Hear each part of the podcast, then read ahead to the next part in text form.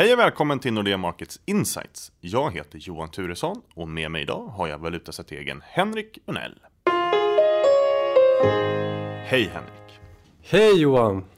Jag tycker att vi ändå ska börja med att adressera elefanten i rummet. Åtminstone för den trogna lyssnaren.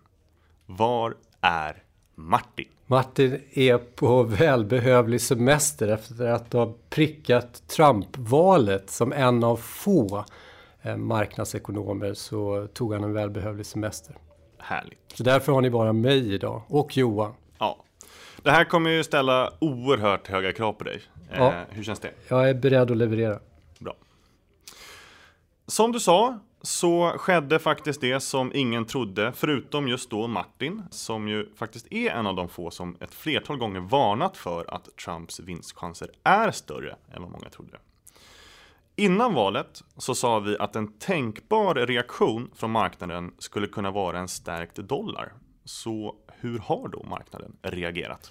Jo men det stämmer. Vi drog slutsatsen om, om Trump vinner valet, presidentvalet, då kommer reaktionen i den finansiella marknaden bli att eh, tillgångsmarknaden säljer av, räntor faller, dollarn stärks som någon form av flight to quality. Och vi fick ju rätt att dollarn stärktes men på helt andra grundvalar än dem som vi hade tänkt oss. Därför att marknaden tog Trump-valet och la till en positiv ton. Den omvärderade redan efter tre timmar efter valresultatet vad, vad Trump presidency de närmsta fyra åren skulle innebära. Eh, man tog fasta på den politiska retorik som han hade kommunicerat under hela presidentvalskampanjen. Man såg de här tus, en, tusen miljarder dollarna i finanspolitiska stimulanser. Han skulle bygga broar, eller ska bygga broar, vägar, infrastruktur, sänka skatter och så vidare. Man tänkte sig hur ska det här landa i en ekonomi där resursutnyttjandet redan egentligen går på 100% och man har arbetslöshet på 4,9 procent. Man har ett cykliskt uppsving i ekonomin. Det här kan betyda att BNP går från 2 procent till istället 3 procent och då är det klart att då ska det in med en massa inflationspremie in i amerikanska räntor, både i den korta delen av kurvan, i den längre delen av kurvan. Och marknaden som inte alls diskonterade det här scenariot och man diskonterade framförallt inte att Fed eventuellt då i det här eh, med det här Trump-scenariot, med de här finanspolitiska stimulanserna skulle behöva höja räntan mer än vad man tidigare tänkt sig. Ja, korta räntesteg, långa räntesteg och dollarn stärktes å det grövsta. Men allt det här visste ju marknaden innan, det sa ju Trump att han skulle genomföra. Varför jo, tog man inte höjd för det då? Precis, men man, det man inte hade räknat med det var att han, han skulle vinna valet. Och det är klart att det var ju korkat eh, av marknaden eftersom vi hade vi hade redan i juni ett exempel på hur, hur fel det kan bli i olika typer av opinionsundersökningar etc. Och framförallt så missbedömde man sista månaden två månaderna, eller sista månaden egentligen skulle jag säga, när Trump gick från att vara en, en infantil, korkad presidentkandidat till att bli mer ansvarstagande, prata om vad han faktiskt ville med USA, amerikansk politik, eh, amerikansk framtid och det, det tog skruv helt enkelt. Så marknaden var oförberedd på valresultatet. Okej, så räntor stiger och dollarn går urstarkt. Tycker du att de här rörelserna känns rimliga eller överreagerar marknaden än en gång? En tioårig amerikansk statsobligationsränta har gått upp med nästan 100 punkter och amerikanska börser stiger precis som du beskriver.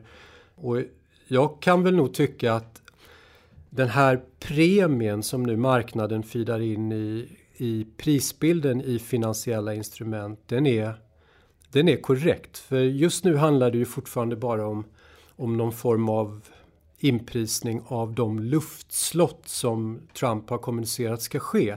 Eh, vi får ju vänta till januari, februari för att, för att få reda på vad det är vad det är han verkligen vill ska hända och allt eftersom tiden går så kommer vi också förstå huruvida förutsättningarna finns att driva igenom och operationalisera alla de här finanspolitiska stimulanserna. Jag menar Obama ville precis samma sak som, som Trump ville egentligen med statsbudgeten, stimulera ekonomin. Men han lyckades ju naturligtvis inte på grund av att kongressen var republikansk och han, hans förslag bromsades. Men man får ju inte glömma bort att republikaner i grunden är ju anti expansiva statsfinanser. Och här har vi då det republikanska partiet som på något sätt ska leverera de här, den här förändringen som Trump har kommunicerat till alla de som inte har fått ta del av globaliseringens fördelar, alla de som har blivit lämnade på perrongen. Jag menar, det har aldrig varit det republikanska partiets uppgift och det har aldrig varit deras väljarbas tidigare. Jag menar, det lite grann det är som Tories i, i Storbritannien eller republikanerna i USA att välja dem som någon form av instrumentell lösning på någon, på någon revolution. Det är ungefär som om 1789 och det franska proletariatet skulle ha haft någon form av rösträtt och så ut, utser man Marie Antoinette till den person som ska stå för den här förändringen. Jag är inte så säker på att marknaden bygger rätt luftslott, men för att svara på din fråga, jag tycker det är fullständigt fine att man skickar upp räntor, både korta och långa räntor och att man diskonterar egentligen eh, stigande tillgångspriser så som det ser ut. För att jag tror ändå på mer statsfinansiell skuld i framtiden, i synnerhet i USA och jag tror mindre på att den penningpolitiken som vi har haft ända sedan finanskrisen, eh, att, att den kommer ha, vara i centrum på det sättet som, som den har varit. Det är dags för eh, den Keynes, klassiska keynesianska finanspolitiken att ta över, så tror jag att framtiden blir. Men tror han får igenom sin politik då? För det känns ju lite märkligt om varken demokrater eller republikaner kan få igenom sin politik i kongressen. Det där är, det där är svårt att säga. Jag gissar att just nu i detta läge så måste ju det republikanska partiet och kongressen, Paul Ryan, sitta och skissa på någon form av paketlösning som man snabbt kan sjösätta. För 2017 men även för 2018 i termer av eh, finanspolitiska stimulanser. Och det är klart att det här blir ju någon form av, av bargaining. Jag tror ju definitivt att Republikanerna kommer ge stöd åt den typen av åtgärder som handlar om att sänka bolagsskatter och sänka skattetrycket generellt sett. Eh, när det gäller finanspolitisk stimulans, mm, jag vet inte riktigt. Och, och det marknaden eventuellt missbedömer det är ju att den här typen av, av ekonomi där man ska som sagt var bygga vägar och, och broar och infrastruktur och så vidare det kan ta oerhört lång tid. Det är, en, det är enorma regleringar i kring och myndigheter som ska in med olika typer av, av remissvar etc. för att man ska få bygga en väg, för att man ska få bygga en bro. Och det är miljöförvaltningar hit och dit och så vidare. Så att, kanske är det så att, att marknaden drar i tiden lite fel slutsatser om, om när det här kan bli en verklighet. Men någon form av paket tror jag kommer här i, i, eh, i början av nästa år. Och jag tror att det är ungefär i linje med den inprisning som man har i dagsläget. I alla fall i räntemarknaden skulle jag vilja säga. Här hemma i Sverige så använder ju Riksbanken kronan aktivt för att försöka få upp inflationen. Eh, men då försvagar de ju kronan, vilket gör att alla importvaror blir dyrare, vilket då i sin tur leder till eh, högre inflation. Med samma logik, borde inte den här starkare dollarn som vi sett ge lägre inflation i USA? Jo, det är precis det som kommer ske. Och det är ju naturligtvis talar ju emot om det nu blir så att den starkare dollarn ger de effekterna som du beskriver, det vill säga importpriser kommer in lägre, det vill säga inflationen utvecklas inte alls i linje med det på det sättet som, som marknaden i dagsläget bedömer och det betyder ju också då översatt att Fed inte behöver höja räntan i den utsträckning som marknaden i dagsläget har prisat. Ja, då är det en kraft som, som naturligtvis har gått för långt, precis som du säger. Men det, det, det återstår helt enkelt att se vad, eh, vad den här starkare dollarn får för betydelse. Plus att det handlar inte bara om den amerikanska ekonomin. En stark dollar har historiskt resulterat i att saker och ting har gått sönder i andra delar av världen. Vi vet att från 2009 och framåt när Ben Bernanke sänkte den amerikanska styrräntan ner till noll. Då var godisbutiken öppen för hela emerging market som var där och plockade åt sig dollar så mycket de kunde bära som de sen eh, lånade ut i, i, sin egen lokala valuta. Så man har en finansieringsvaluta som har blivit bra mycket dyrare och man har en lokal valuta som har fallit i värde. Dessutom har man lånat ut på längre löptider och lånat på kortare löptider. Så du har en exponering både i, i löptid och i sin valuta. Och det här har på något sätt givit obalanser tidigare när vi har haft eh, en, en dollarstyrka som, som har matats in i marknaden relativt snabbt. Och jag tror att vi börjar nå någon form av nivå där ett, emerging markets kommer börja att känna av den här typen av, av finansiell problematik in i sin ekonomi.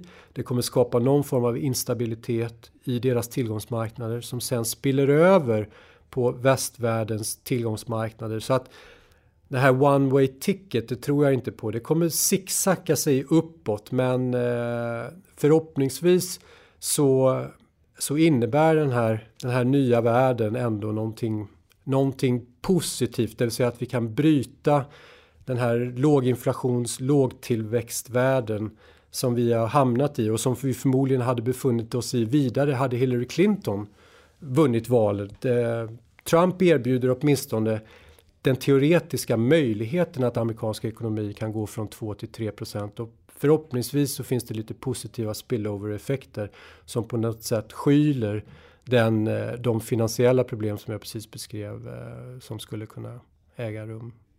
Vi får väl se. Det gör vi. Trumps fokus annars eh, är just att göra America great again och det är väl ingen som har missat. Och han verkar ju inte bry sig allt för mycket om omvärlden med undantag kanske av Kina och eh, Isis.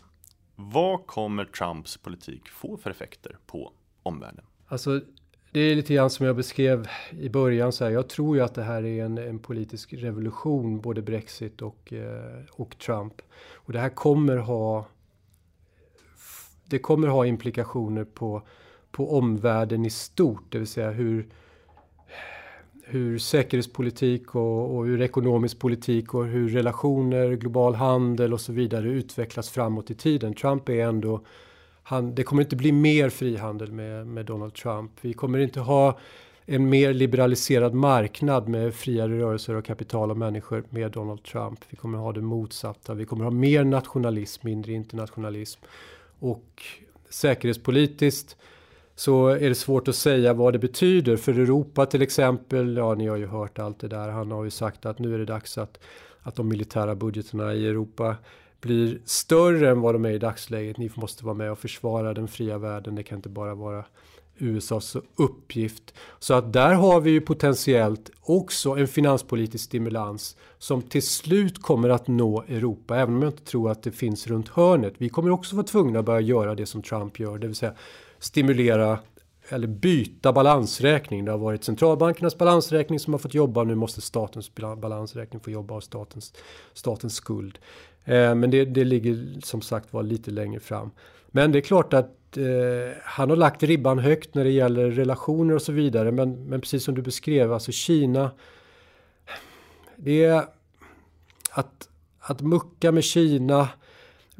Det, det var precis som jag sa, alltså under presidentvalskampanjen så var han, han beskrev den här svartvita världen, han hade den här Tea Party-världsbilden, svart och vit, enkla lösningar och så vidare. Det han kommer upptäcka nu det är att, att världen är något mer komplicerad. Visst, han kan börja förhandla med Kina och säga så här att vi kommer, vi kommer sätta upp tullar på, på era varor Ja, säger kineserna, men då börjar vi köpa Airbus istället för Boeing, så börjar vi köpa tyska bilar istället för era amerikanska bilar. Och hur känns det nu då? Så kontrar USA, jada jada.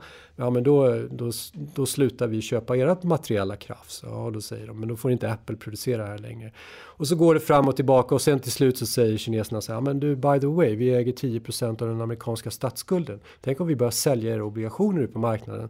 Då kommer era räntor stiga och då kommer den här uppgången i er ekonomi katapulta till rakt ner i källaren. Så det här är ett sånt leverage-spel där man sitter med olika S i rockar men därför att 30 år av global ekonomi där jorden har blivit platt har gjort att både den reala ekonomin och den finansiella ekonomin har vävts in i varandra och vi är så ömsesidigt beroende nowadays och det är inte lätt att backa det här bandet. Det tror jag också att han kommer bli varse om. Men även om jag tror att det, det är ändå ett revolutionerande paradigmskifte som har ägt rum under 2016, det är jag ganska säker på. Om jag säger att Trump inte kommer genomföra ett enda av det hot som han tidigare uttryckt och som många var rädda för, till exempel eh, muren mot eh, Mexiko eller som du var inne på exporttullarna mot Kina. Håller du med mig då eller tror du att det finns viss substans i hans uttalande? Jag tror på något sätt att den väljarbas som gav Trump någon form av go-ahead till att bli president. Man är tvungen att blidka de här människorna. Men det var som jag hade en graf på morgonmötet häromdagen där jag tog fram medianlönen i USA från 1980 och så la jag in dessutom eh, amerikansk BNP från 1980 och framåt i tiden. Och på något sätt kan man ju säga att amerikansk BNP representerar den totala andelen löner. Det är inte exakt sant, men det är nästan sant. Men då kan man ändå konstatera att, att medianlöntagaren har haft en, en, en förbättring med kanske 0,7-0,8 procent per år sedan 1980 medan amerikansk ekonomi i genomsnitt har växt med nästan 3 procent. Och i realt. Och det betyder ju att någon annan har fått pengarna. Och den här globaliseringen har inte kommit alla till godo. Och den här, så att säga, det här missnöjet ser vi nu resultatet av. Det här är ett samhälle i obalans och eh, det är uppenbart så, tror jag, att Trump måste leverera ganska många av sina vallöften. Annars riskerar man att få ett ännu större missnöje om fyra år och kanske en ännu mer radikal person än den som Donald Trump är. Skulle jag vilja säga. Så svarar jag, jag tror att han kommer leverera en del av sina löften. Mm. Nästa val blir ju Italien eh, och det står inte långt bort. Vi får väl se om Trumpvågen rullar vidare eller vad som händer. Tack för idag Henrik. Tack Johan. Vill du ha fler analyser så hittar du dem på nexus.nordea.com. Det går också självklart bra att prenumerera på något av våra marknadsbrev som du hittar på nordea.se markets.